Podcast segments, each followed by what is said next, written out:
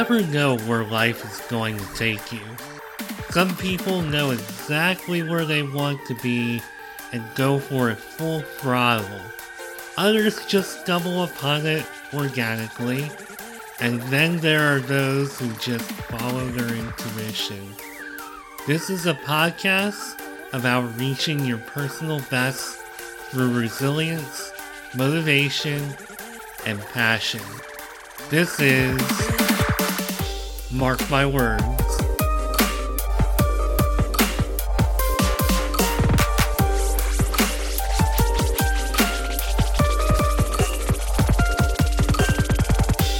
Hello, and welcome to a new episode of Mark My Words. And this is the podcast where I bring on a guest in the entrepreneurial world and we talk about their path and we talk about life and we meet at the crossroads somewhere and talk about where things changed and how they became an entrepreneur. And today, I feel like I have a very good representation of the entrepreneurial world on this show. He specializes in accountability, but he does so much more. He's an entrepreneur, sales and marketing executive, a Forbes contributor, and runs his own business coaching firm. He is an award winning entrepreneur uh, he was named Utah Business Magazine's top 40 under 40 a couple years ago. I could probably go on and on and on about Don Markland. Welcome to Mark My Words. It's great to have you here on the show. How you doing? Man, I'm so good. Mark, thank you for having me on.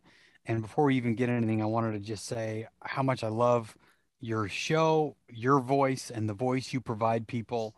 I I think about when I started my first business and I was a co-owner of this this company. You know, we didn't have podcasts back in 2012, 2013. Like when we were trying to figure out what to do, we were going, you know, we were reading some books, looking some stuff online, talking to people. And if we had had resources like this, it would have sped up or at least helped us not make as many mistakes. So thank you for what you're doing. I think it's a great platform and you do a great job.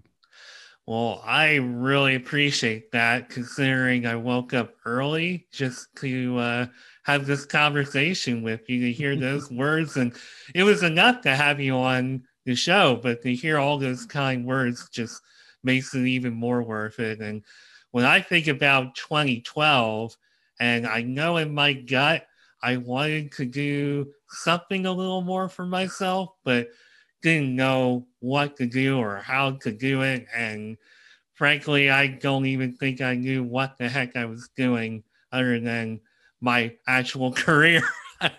that's right. So, yeah. Well, so, for you. Look, that's the start of all entrepreneurship is understanding that even though you might not have an idea or you might not have a business plan, you're a brand as a person and you have value in your own unique way. And you owe it to your family to express it and do something with it that makes a difference. That's so true. And I think a lot of people don't think about the fact that even if they're not an entrepreneur, they're uh-huh. still a brand and they're still representing something. And I really have started to learn that over the past five years. You know, you talk about crossroads, I talk about my own crossroads in bits and pieces a lot on this show. And I think the crossroads for me was five years ago. That's when I really started thinking about my life more. But I don't necessarily want to take up all your time talking about my life. Let's talk about your life a little bit because sure. you have had quite the resume. I feel like I've had a lot of jobs and I probably still have more jobs than you. I just, it's all stuff I haven't posted or wouldn't post on LinkedIn because I've worked in like a woodworking factory, all stuff I did even before I graduated college. But you have a really interesting resume as I look at your LinkedIn. first of all, you majored in English literature and then transitioned to business. How did that come about? Well, it actually was even a little step before that. When I first got into college, I was a um, a full scholarship student in vocal performance and musical theater. Right, so I I thought I was going to be the next great Broadway star. That was my dream and my passion when I was going to Utah Valley uh, State College. It's now UVU in Orem, Utah, and I put a lot into theater and a lot into that type of work, only to realize in a very humbling way that I wasn't as good as I thought I was. Right, I was good enough for state college and good enough for scholarships, and and I was really good. And then I did some national tour auditions and got all the way down to like the final two callbacks for Beauty and the Beast, the national tour, and I got to see what world class Broadway talent was like versus where I was at. And I saw and realized I'm to have to put in so much more work just to get up to par. And that's when I realized this is this is maybe something I want to adjust. So I switched to my other passion, which was literature, and I and I loved British literature and English literature, and I spent a long time with that. But then my beautiful wife, who's amazing, she reminded me that you know we're going to need to have a family and we're going to want to support and do these things what are you going to do you know reading charles dickens every day and so i realized look i have a personality that i can sell a little bit. I like talking to people. I'd already done some things in my career early on. So i switched to business finance because i knew if i knew i could sell but if i understood the financial mechanisms of business then i knew i could be really effective. And so that's what i did. Interesting. And coming into that with the background and the passions that you had, did you feel like you had the mathematical foundation to be in the business world, or is that something you just put in the work and were able to make that transition because you're um, smart? Yeah, the good question. Math was not my strong suit, right? Understanding math and calculus and and uh, statistics was not my strong suit but it's something that I teach a lot of my coaching practice as well is that skill and discipline beats talent every time. And I did not have particular talent in how to do statistical analysis or regression analysis or understand that. You know, I couldn't do a spreadsheet to save my life. But then as I got it, as I got my uh, degree in that, as I later on got my MBA in glo- international business, and took higher level statistics classes, I started to drill it and practice it over and over and over until now I can do it fairly quickly. Wow, that is amazing because I know that one thing from listening to your podcast, which I also forgot to mention, the Morning Jolt is Don Markland's podcast. It's awesome. Listen to that, look it up as well. I was listening to said podcast. You talked a lot about putting in the work in I think the the donkey episode, and which was great. And I know that I put in a ton of work as far as trying to learn math because I had a situation where I was getting told, well, you know, you need to get a business degree and you're not going to be able to make a career out of whatever you're trying to do, which was broadcasting. And I actually made an attempt to major in business, a very short uh, foray into business. Mm. I put in the work, and I mean, I I never took calculus. I barely even passed geometry, so I did not have the foundation for math. Just for whatever reason, with all the work I put in, it just was not my thing, and I wound up deciding after a while that okay, I I just cannot do this because if I would have majored in business, either I'd still be majoring in business today and still in college and failing and failing, or I would be working in that woodworking factory. So, yeah, um, yeah, that I found out that just was not for me at all. Well, and I'll tell you something about skill development that's important is that um, you can, I mean, not everybody's destined to be a world class Olympian. Okay. But anybody can learn a skill and become good at it. Um, their MIT did a study, this is a number of years ago, but they looked at the number of hours it takes to complete an MBA. And then they compared that to people that were willing to read a, a certain number of books on a subject. And they found if you read, because you think about the time it takes to read a, a full cover to cover regular nonfiction book, if you read 21 books on one particular subject, it is the equivalent as far as knowledge obtainment as an MBA.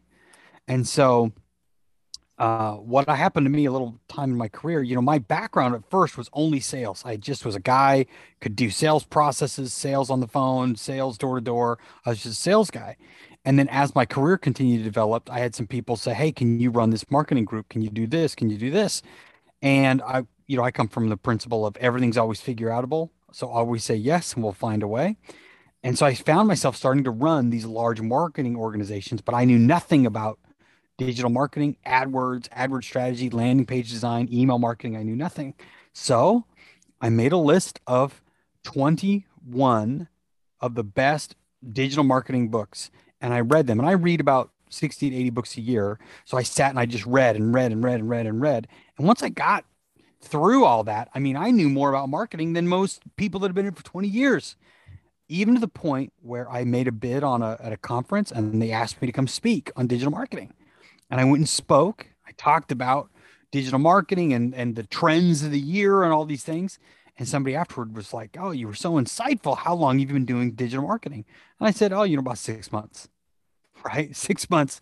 And I go, "But it's just because you take the time to study, read, and apply." And that, to me, defines, I think, what you were trying to say about putting in the work because you truly put in the work to become uh, somebody of expertise in all those areas. And I know when I first started on the, I would consider the second chapter of my professional career, and I left my job in 10 years, I wound up wanting to study up on social media, podcasting, and I worked at least in my mind, I worked really hard, read up, and put in all that work. And it all it almost makes you feel like, okay, I didn't go to school for this or anything like that, but I feel like I'm an expert now. I feel like I know yeah. so much. And it's like you, you kind of, at least I did, I know, I was like, I want to say I'm an expert, but uh, it's like it, it felt so easy. I know I put in the work, but some that's what you just said. That's exactly what you gotta do in this day and age if you want to make those transitions and if you want to progress in your career. That's right. You just gotta out. You gotta. There's a great quote that I've used a lot. It's by a guy, an actor named Will Smith. It's it mentioned a lot where he said, um, he goes, Look, I might have somebody else get a part over me because they were better looking than I am, they were sexier than I am, they were better fit or something. But if it comes down to who's willing to work harder, he goes, I have a philosophy that I will die on the treadmill.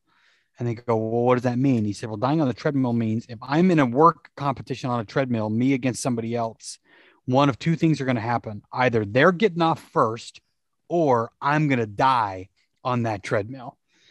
And that's the philosophy of work hard. You've got to be relentless at your ability to put in the work and win.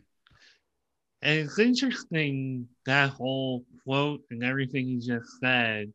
I feel like as you were saying all that, I look back on my life and I feel like that to a large degree applies to me.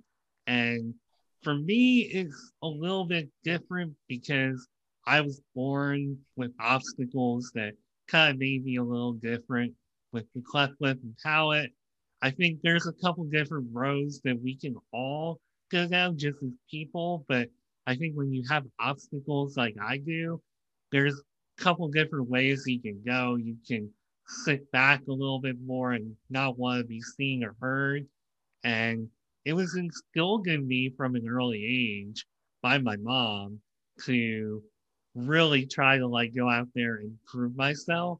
And she was the type of parent that would wake me up at five in the morning to she would go to those teacher shops and buy all those teacher books on English and phonics, and she would drive me out of bed to make me go over all of that so that I could articulate and be smart and not, you know, jumble over words or not, you know, just to appear smart, which hopefully I just am smart, not just appearing smart. But right. she instilled that and I have carried that with me my entire life where anytime I feel like somebody has doubts and even into adulthood, there have been plenty of people who, even if they don't say it, if you're somebody like me, you can feel it. And you can feel if somebody has doubts or they're not sure of you. And it just makes me want to work harder. Just like the treadmill analogy there. It just, you know, I'll fall over and kill over on the treadmill or the elliptical working hard just to prove something and not only just to prove that's a whole nother topic i've kind of gotten over proving to people so much but as far as working hard and getting to where i want to be those values have really been instilled in me and it's something i've carried with me. I love that. What's your mother's first name? Millie. Millie? So yeah. i love what millie did. Um, you know, and uh, you know, I don't know how much she listens to your show. She's like my mom; she doesn't listen to my shows at all. But Millie is an inspiration, right? Because you look at who you are, you look at your career, you look at your podcast, you look at everything. Um, that's the value of parenting. There's a quote that I use all the time by a guy named David O. McKay, where he said, "No success outside the home justifies failure inside the home." Right, and too many times, especially entrepreneurs, think well, I can't work, spend time with my kids, or I can't raise them, or I can't do this because I got to build my career. I got to build my empire. No success outside the home justifies failure inside the home ever. And the fact that Millie was willing to put in all that extra time and all that extra work, look at the legacy. Look at the legacy that it's had had on the world because she was willing to say, My son, who's got some challenges that, that are visible, everybody has challenges. Yours happened to be visible that you could see and everybody else could see and judge off of. And she said, I refuse to let this be a deterrent. I'm going to be an incredible mother and do whatever it takes to make my son be to have his best shot at life. That's inspiring. That is entrepreneurship. Even though she didn't get a transactional you know relationship from it right? She wasn't off making millions of dollars from an e-com store. It was still entrepreneurship mentality of i'm going to find a way. I'm going to find solutions. I'm going to bootstrap it. I'm going to figure it out. And ain't nobody going to stop me and that is awesome i hope one day to talk to millie and just tell her how awesome i think she did with you and and what an inspiration she is well speaking of inspiration and working hard let's talk a little bit about your actual path. So you got out of college and you did like a lot of stuff. You were you were a piano performer, you were a trainer, you were a professor. I feel like you and I in some ways, you're like the I, I, I would almost say the white collar version of me I mean, not that you don't have blue collar value, because yeah, no, but, yeah, but I I was not a manual labor person. That's okay. Yeah, yeah, you're Absolutely. you're def- you got talk over you. Apologies, but no, you're okay. You you're like the white collar version of me because I I worked in like retail. I'm talking like Best Buy stocking stores at 5 a.m. in the morning, and you know I did the woodworking. I did sales, like furniture sales. Whereas you, you know, you you tried a little bit of everything, but on another level. So what kind of like led to that? Was that organic or were you were you like trying to find something within you? What were you doing with all the different awesome paths that you tried out? Well, um, I did, and it's not all on my resume, but when I was in college, um, as a musical theater major, I was a, a day laborer in, uh, for a temp company, and so I did I don't know how many jobs working at a paper factory, working janitorial work, stocking, um, uh, cleaning work, uh, road cleaning work. I mean, I did the most miserable, tough, difficult work because eh, that's all I could find while I was going to college. So I did that for a long time. And then as I started to get through college and find a love for sales and for business, I moved into a sales role and a um, with a company, and I worked my way up there. I was on the phones for about two weeks before there was a management opening position, and so I applied. And everybody around me was like, "Don, you shouldn't apply. You've only been here two weeks. That's crazy." And I said, "You don't know me." Right, I'm going to do whatever I want. So I go apply for this management job. And I went and met with my boss. Her name was Kim Clegg. And I said, I showed her a little presentation of why I was going to be the best supervisor in the history of the company, in the history of the world. And I couldn't believe it. I got the job. And as and I was making 625 an hour. That's what my rate was as the manager. It was amazing. And I kept doing that. I did that for about five, six months until an assistant call center manager position. This would have been the number two person in the facility. And I applied for it again and again. Everybody told me, Don, you're crazy. That's nuts. Like you, you're too young. You've, you you know, you're 20. You, you know, this is crazy. And I said, you don't owe me. I'm going to do whatever I want. So I met with Kim Clegg again, showed her a presentation of why I was going to be the best assistant call center manager in the history of the company, in the history of the world. And holy cow, I got the job. And now I was making 10, 25 an hour. And I was the number, you know, right, her right hand person. And I busted it hard. I worked at it and worked at it. And then, as fortunate would have it, about six, another six months later, they had an actual branch manager position open up in Yakima, Washington. I was living in Utah. So what Yakima, Washington might as well have been Egypt. It was so far away. But I applied for it. And again, everybody was telling me, Don, you're crazy. You're like barely 21 years old. Like, I mean, how in the world are you going to get this job? That's nuts. You're never going to get it. And I said, You don't know me. And I went and met with the VP of operations at the time. His name's Greg. And I'm still very close to Greg and showed him why I'd be the best branch manager in the history of the company, in the history of the world. And sure enough, I got the job and they moved me to Washington. And here I was, this 20 year old kid running a call center operation out of Yakima, Washington. And we, and within three months, we were the number one running facility in the whole company. We were killing it. And that's when they made me a trainer and I started traveling around the country and doing that and being successful. From there, I moved to a different organization focus where I was a, a director and eventually within three years, I was the vice president of operations um, and ran. Now all of a sudden, I had 1,500 employees all over the world, and I was launching businesses in El Salvador, uh, India, the Philippines, uh, all on the same ambition of if somebody says no, I was like, you don't know me. I can do whatever I want. I'm going to find a way. And that's where that's why I was, you know, I did some, you know, I did some teaching in college and things like that. Um, and I did little things, but it was the ambition to make a difference and an impact. And when somebody said no, you can't, I dug in and went after it.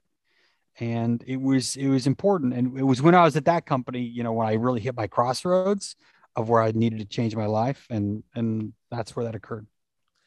And how did you feel that you needed to change your life at that point? You were doing so great. I don't know if being an entrepreneur was at the front of your mind, but uh, what what exactly was going on that made you want to change gears? Well, here I was in my mid twenties, right? I was about twenty five years old. I was about seventy pounds heavier than I am now, um, but and I was traveling all the time. I was traveling twenty four times a year. Now, look, in a lot of ways, I was very successful. I had a good mid six figure salary. My beautiful wife. I had three kids. Things were going really well but inside I was overwhelmed, overworked, overstressed, right? And I didn't realize it.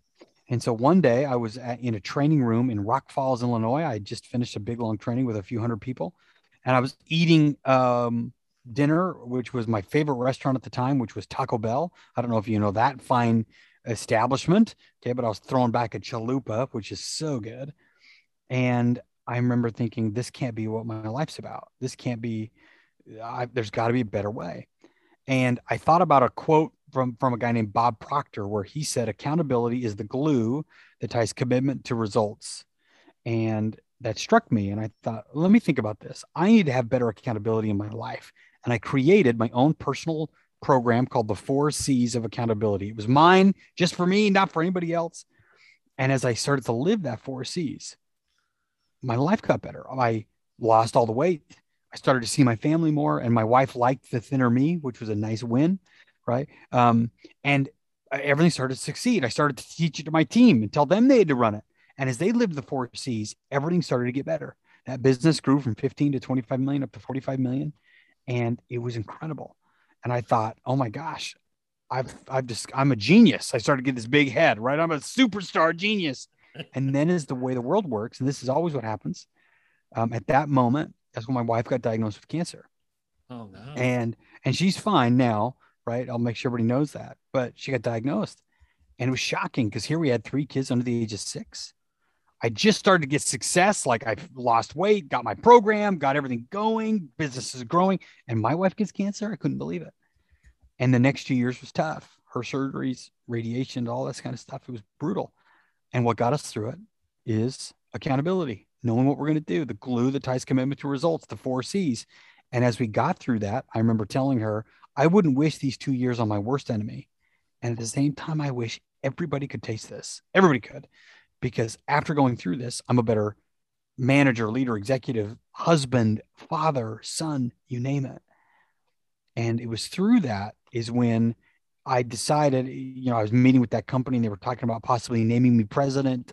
We realized, I don't know if we want to do that. Let's try something that's a little more on our own. And I left that company, uh, even though I'd been there 10 years, um, had an equity play, had a pathway to owner, the president, all these things. We walked away from it all to chase some dreams. And I joined a small little startup as employee number five and was an owner and chief operating officer and I went down the path. Wow. I feel like if I knew I was on the path to become president of a company, that would be a very hard decision.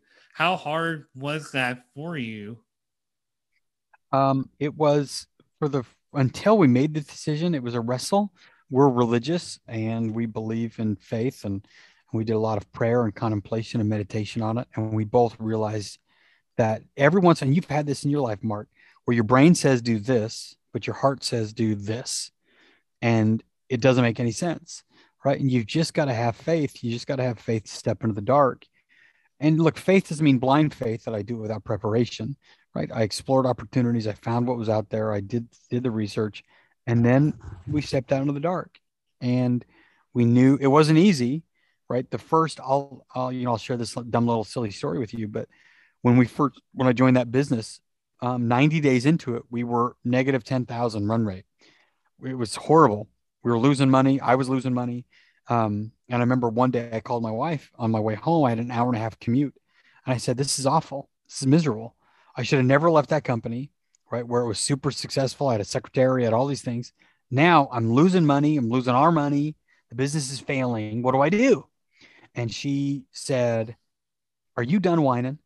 And I said, Yes. And she said, Good. I'm sick of hearing it.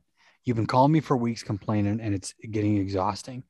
From now on, only call me when you're going to talk about the solutions. Otherwise, you are the problem. Because lucky for you, I didn't marry a loser. And she said, From now on, only to call me when you're going to talk about the four C's. And then she hung up the phone, just slammed it. And it changed my life because that's when she taught me the value of coaching. I did not call her every day because I didn't have good things to say every day. Right. But most days I would call her. I'd bring up solutions. She'd push back. She'd help me think through it, push back, and help me find solutions. And that's when I realized there's value in coaching. Was shortly after I was there, I got my own personal coach. Um, and I've had a coach ever since. And my business grew that negative 10,000 business. We got it up to 1.5 million before we sold it. And it did well. And I've applied now those same principles everywhere I've gone since then and I owe it all to her. That is amazing, and I I really like the idea of just you know her not saying oh just be more positive or just be this actually find the solution take the action and sometimes that's the hardest thing for people to do is to take the action because it doesn't really take a whole lot to just be positive. I can be positive, but I if I really want results, I have to find the solution to the problem. That's right. Yeah. I think that was a really great way of thinking and I think that would have motivated me too. So good job for her. yeah, she's amazing. She's the best. She's the best I've ever known. Best woman on earth. Fair enough. Well, uh, for one thing, so you're the second podcast that I've done this week, and the one thing that you and Jessica, my other guest earlier this week, have in common is that you're keying in on one word that your whole what not just what your business is about, but what you're about. And I'm curious to know is that something that happened by accident or I mean I know you kind of told the story already, but keying in on that one word, is that something that you knew you had to do to kind of build a foundation or? It did. Yeah. Look i had tried a lot of different personal development programs courses read countless books all these things and nothing seemed to stick until i started to understand what accountability really was. And so many times people confuse accountability. They think accountability is negative right did you hold that guy accountable right did you hold him accountable did you hold your team accountable right and it always has this connotation of negative consequence and that is not the case accountability is the glue that ties commitment to results. It's always positive, always. And even if you make a mistake, we're going to hold you accountable. But if you're going to win, we're going to hold you accountable. You're going to be accountable for every decision you make in your life. Nothing happens to you, you only make it happen. And when you start down that path and understand that and apply the four C's, you become lethal in your life. It's amazing what you can accomplish and do and succeed with when you truly understand how accountability works. Well, with that being said, and I wish more people would think like that because I know that's without even knowing it and researching the four C's and what accountability is about to you, at least from what I'm reading, it makes me realize that, you know, I feel like in a lot of ways it kind of lines up with how I try to live my life and think because I I'm one of those people, and I think you said it somewhere in your podcast. Emotionally disconnecting from things is something that, because of how my life has turned out and my path, I'm really good at just emotionally disconnecting. And I know that that's something that you emphasize in the I keep calling it the donkey episode of your podcast. Yeah. And is that something that kind of like goes hand in hand with accountability as far as like just being able to hold yourself accountable and to be able to see things through the right lens so you can yeah progress? well you you're bringing up a great point of all decision making is based on emotion. And that's where people kind of get confused. They think, well, I need to have logic. I need to know, know this makes sense. That's not true. That logic gives you an emotional response of security that um, it's always based on emotion. And so we are emotional people, emotional beings. And if you can understand how your emotion works, how to influence the way your emotion works, and tie that to productive behavior, it becomes unbelievable what you can do. Right. So it isn't just about, like I talked about in the donkey episode, working hard and just working, working, working. Right. It's about working the right way. It's about tying your emotions to the right incentives in your life so that you take care of it. Right. And that you prioritize yourself, you prioritize everyone around you, and you become successful that way. I totally agree. Totally agree. And just from living the life I've lived. I, it's amazing, you know. I, I feel like I'm a very successful person in my own way, and I see the kind of success you've had, and I see all these things you're saying. I look at your path. I'm like, boy, me and Don are pretty similar in a lot of ways, and I mean, it, now it's inspiring for me because I'm like, okay, I know if I want to take my own life to the next level or two, which is something I'm put, putting the work in for, and I see how similar we are. It's like, okay, not that everybody has to be like Don, but yeah, my wife would say, please no, please, please no. Yeah, there's one too many. Yeah. But I, I see the similarities and I'm like, you know, this is inspiring just for me, just Good. seeing the similarities. So that's pretty cool for me to see, even as we continue the, the discussion, which I, if you want to, I know you want to encourage people to read your book and everything else, but I've got the four C's of accountability in front of me if you want to talk a little yeah, bit about uh, I'm happy to. I love talking about it. Okay. And every one of your listeners can go to my website, accountabilitynow.net. They can get their own free ebook copy, or they can go to Amazon and buy a copy, um, either or. Um, so the four C's, it starts with two rules, and then there are four C's underneath it. The first two rules, the first rule is accountability always starts with me. So I can't go into a room, I can't go into an environment and think, you know, what you know, it's your fault. I have to look at myself first. I just this morning I was having a coaching call with a client of mine from India. Um, and I was talking to her about a, a, situation she's having with her investment firm. And as we were discussing it, I was saying, remember, you, the, you know, the frustrated partners, they're frustrated at your actions. Your actions are causing it. How can you fix it? How can you change it? Don't be mad at them. Be mad at yourself. Look at yourself first and it, we had a kind of an eye-opening session right so accountability starts with yourself second thing is there are no egos in accountability right anybody can hold you accountable i'll give you an example i teach this in a metaphor you take the sport of baseball if i throw a pitch and you swing and you miss that is a strike. Mark got a strike. And it doesn't matter if I set call it a strike or the umpire calls it a strike or an opposing player calls it a strike. Heck, if a fan in the stands calls it a strike, it doesn't matter. A strike is still a strike. But so many times we get our feelings hurt, we get frustrated when people call out our flaws, and we get just upset and we start to attack back and say, You're being a hypocrite. You do it too. And you're so bad. Why are we wasting that energy? Who cares? You still missed right? It was a strike. That's all that matters.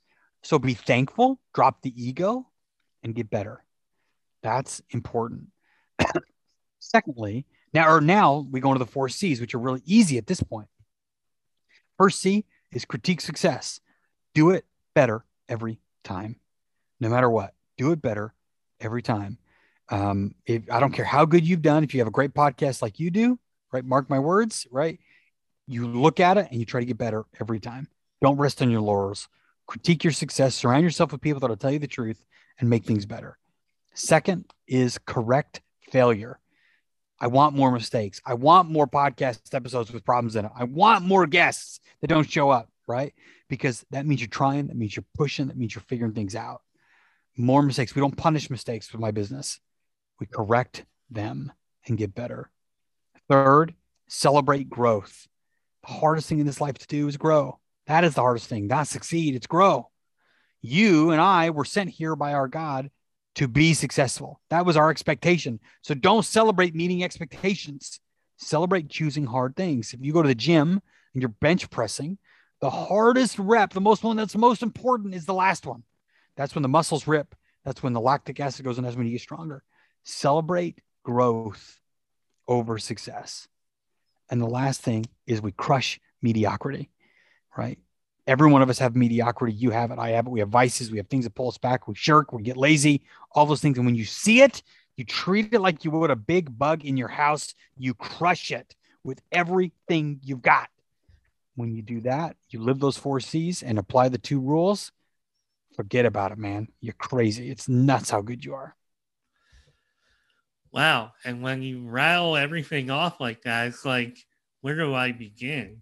So, first of all, your two rules. I mean, and this hopefully isn't going to come off like I'm critiquing. Like, this is really great. Like, this is such a great foundation. Hopefully, what I'm going to say is more of how I'm relating to everything, yeah. which I mean, obviously, as we talked about earlier with accountability starting with you, that's something that I really can relate to.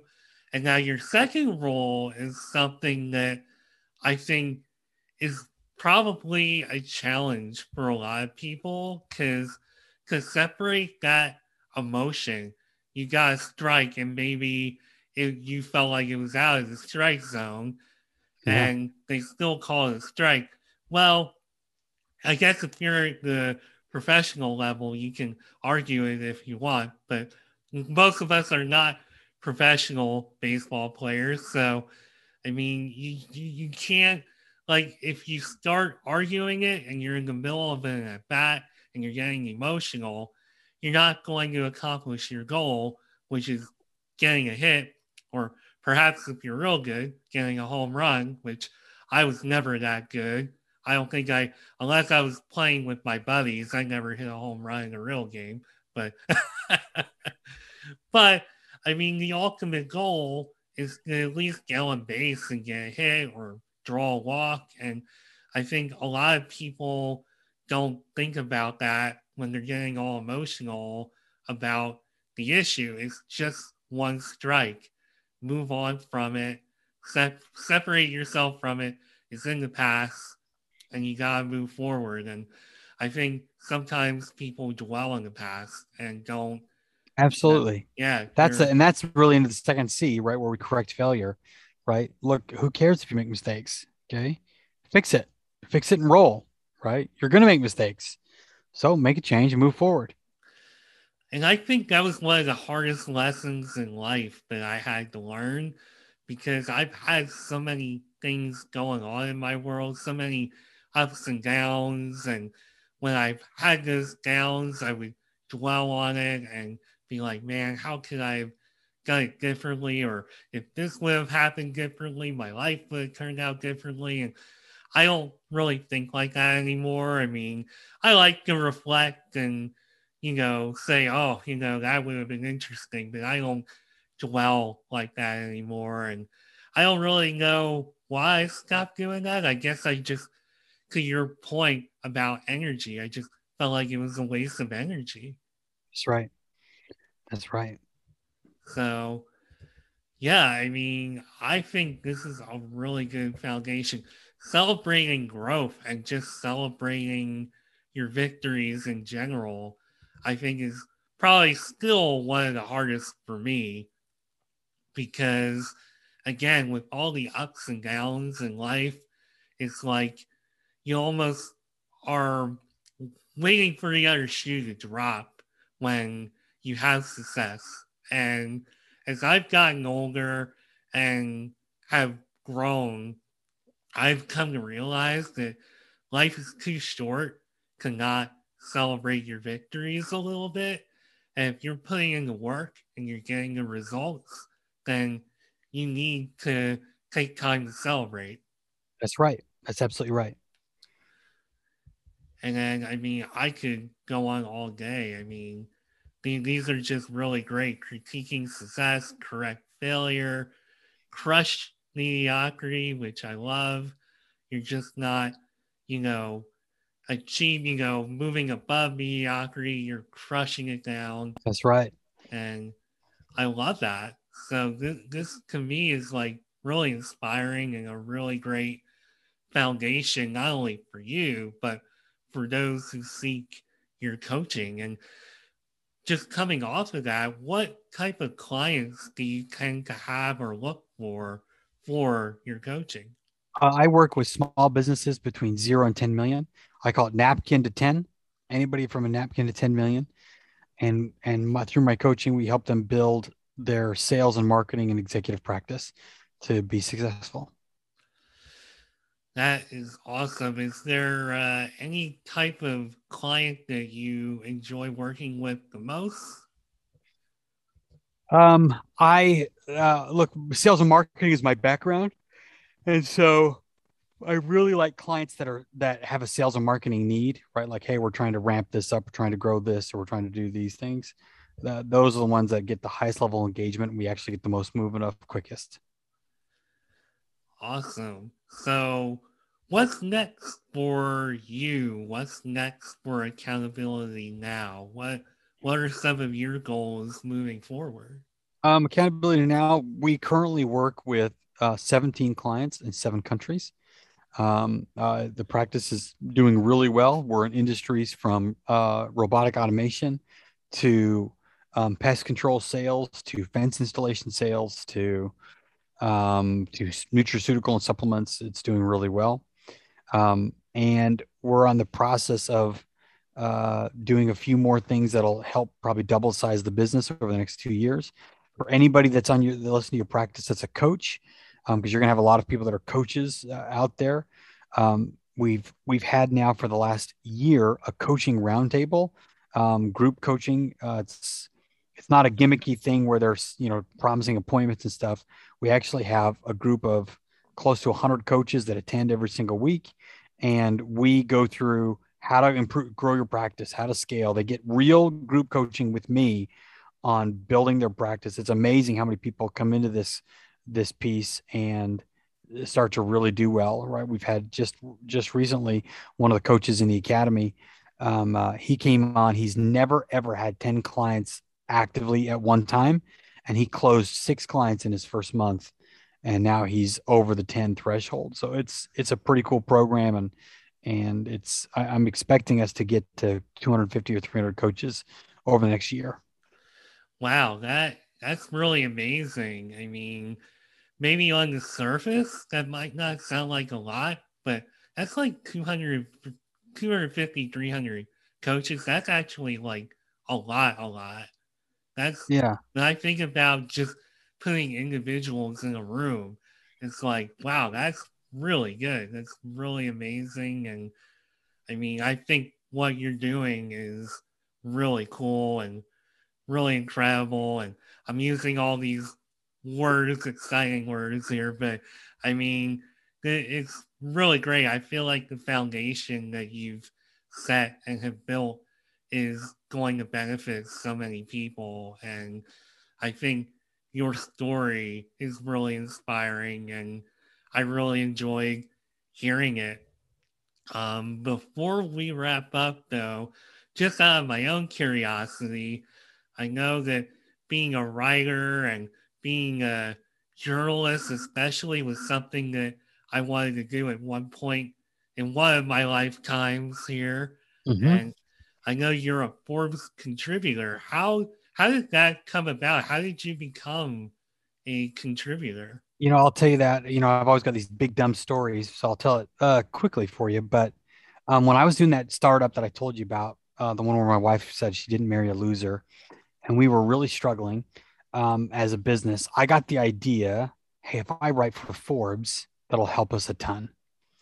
And I'm a big fan of writing my goals. Okay. So I write down my goals every single morning, all five of my goals. And one of my goals was I write for Forbes. And so this is back in 2013. And so what do you do when you want to try to be a contributor? You send them, you know, I researched it. I, I wrote up an article, about a thousand page or a thousand word article. I sent it to Forbes. No response. Okay. So, but every morning I kept writing, I am a Forbes contributor. Right. I just kept drilling it in. Next month, another thousand word article. Sent it. No response. Next month, next month, next month. And every day, I'm a Forbes contributor. I'm a Forbes contributor. Well, I sent them an article almost every single month from 2013, all in 2014, all in 2015, all in 2016, all in 2017 and then in May of 2018, I sent them an article and they said, Hey, we'd love for you to, we like this article. We'd love for you to come on board. I must have sent them close to 45, maybe 50,000 words. Okay. And no responses. But then in May of 2018, they came back and said, Yeah, let's do it. And so I jumped on board. And uh, now I write in the entrepreneurship and leadership and business development space. It's been a great thing for my brand. It's been great for my coaching practice. It's also got me some recognition. They took one of my articles and they featured it. They put it on their podcast. They spoke about it, which got me. That was all. That was the one about the four C's. They talked a lot about that, um, and it's led to a lot of different opportunities. But it wasn't because I tried it for a th- few months. I tried it from 2013 all the way through 2018 until I got in. And so wow. you've got to be persistent. you have to stay at your dreams and your goals if you want to win. And you have to put in the work, which is exactly what you did. I know it again, this makes me think of something going on in my own life where I left my job of 10 years. I was given a buyout package and didn't really know where I was going from there. But, excuse me, I had to continue working like a nine to five job, did a lot of contracting. I knew where I wanted to be, but I had to continue applying and applying and applying and applying and applying. Finally, almost five years to the day after I left that company that I was at, I wound up getting the exact job or type of job, and certainly with the company that I always wanted to be at. And beautiful. I I can't even count how many jobs I've applied to over the past five years. Like more more than I can count. But as exhausting as it was, and as much as I didn't want to continue applying and applying and applying, I still did it. And eventually I got to where I want to be. And the same thing applies to everything else that I'm doing, the podcast. It's like I'm just working and working and working. And I have my goals and I'm putting in work. So I think what you the story you just told is just if you really want something, it's not gonna always necessarily fall in your lap and just happen. You have to put in the work and you are such a great example of that. And thank you.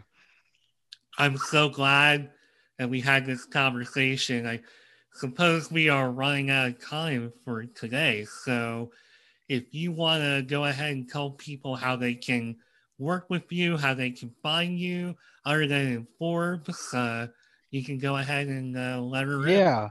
You can go, you can, a lot of people follow me on Instagram, executivecoach.don. Okay. Executivecoach.don. You can follow my content there.